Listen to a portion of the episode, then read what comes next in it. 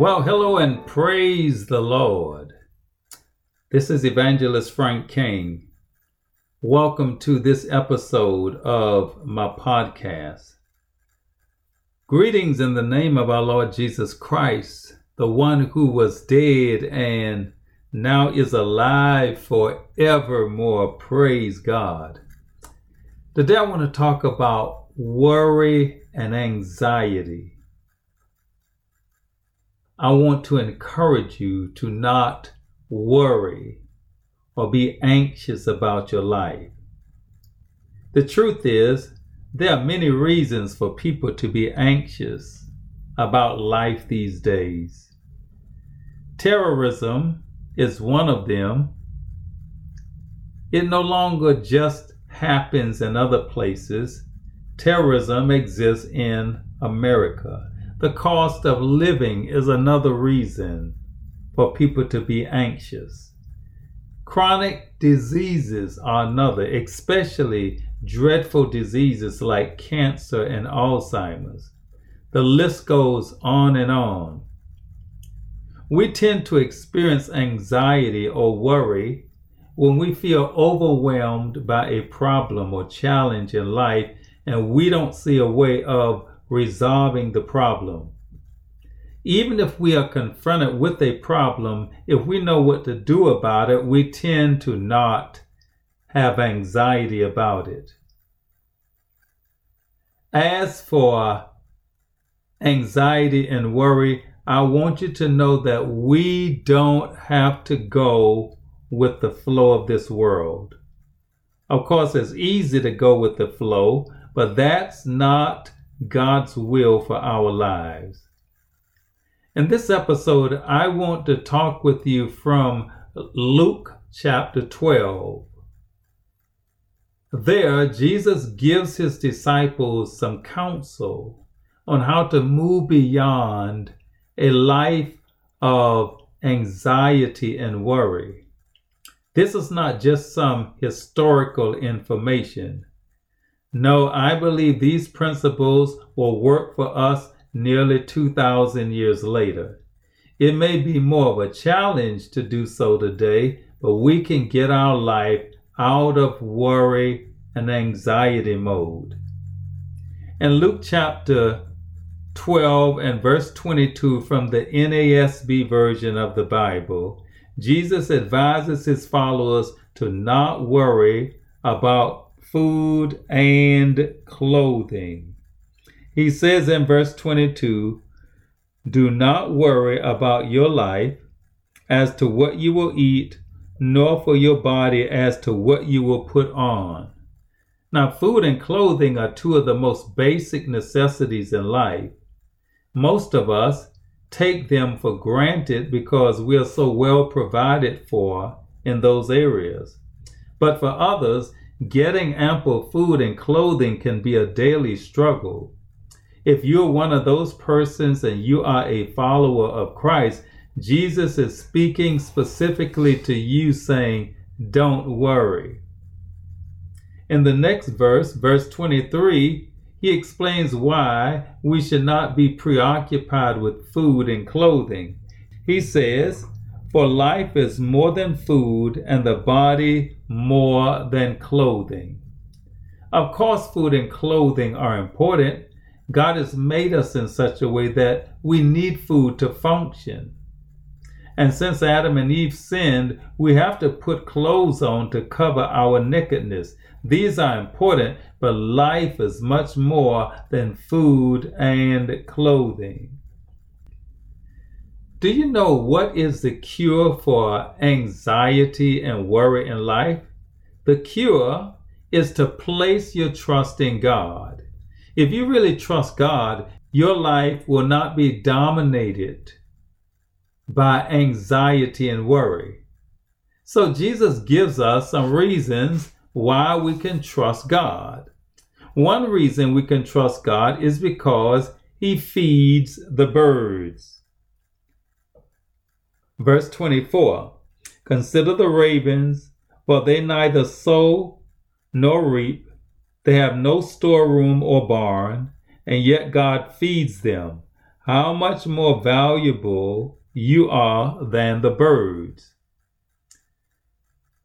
Before I read this passage many years ago, I didn't see it the way Jesus is saying it here. To me, the process by which birds got food looked all happenstance to me. But here Jesus says, no, that's not true. He says God plays an active role in providing for all those birds in the air. And he says we are more valuable than those birds. Another reason we should trust God and not worry is because worrying changes nothing. Verse 25 Which of you, by worrying, can add a single hour to his lifespan? If you then cannot do even a very little thing, why do you worry about other matters? From a practical standpoint, worrying is a waste of time. It's human nature to worry, yes, but it is a complete waste of time.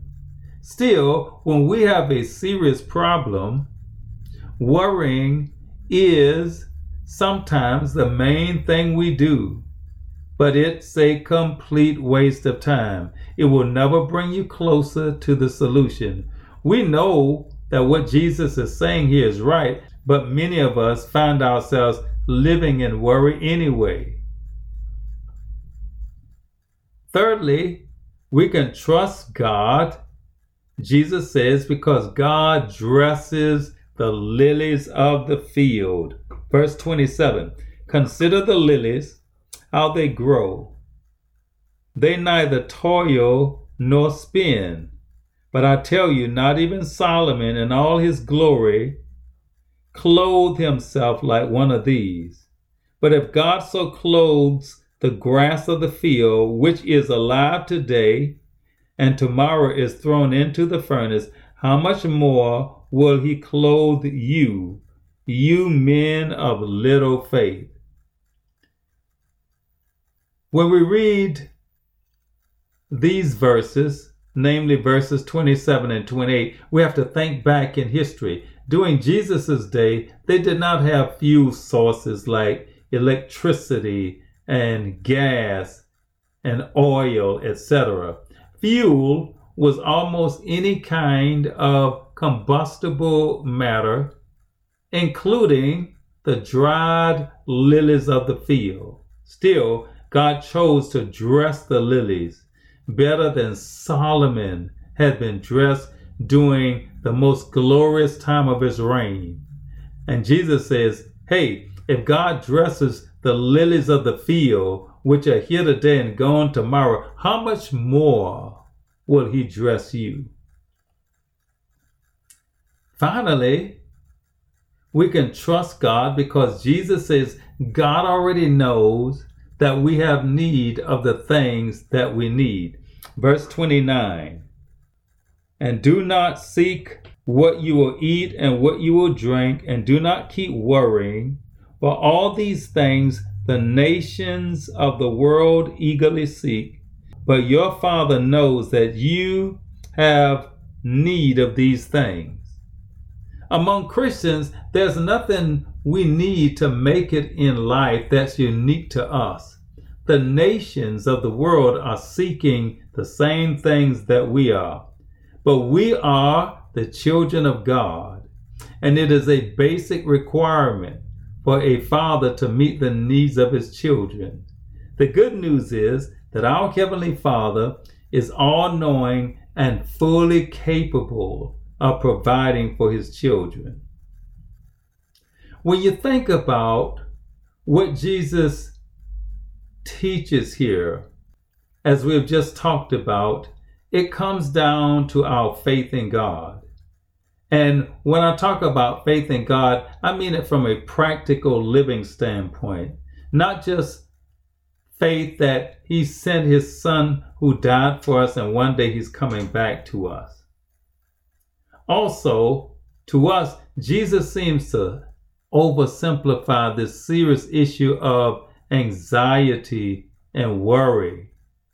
Come on, he teaches about having faith in God based on birds being fed and pretty flowers being clothed. We have all read and studied Jesus' teachings. We know he could have given us something deeper than those things as examples. But you see, that's the point. It doesn't need to be any deeper than that. It's really just that simple. God is our Heavenly Father. We are His children. He knows what we need, and He is faithful to provide for His own. That's what Jesus is teaching in the verses that we have studied today.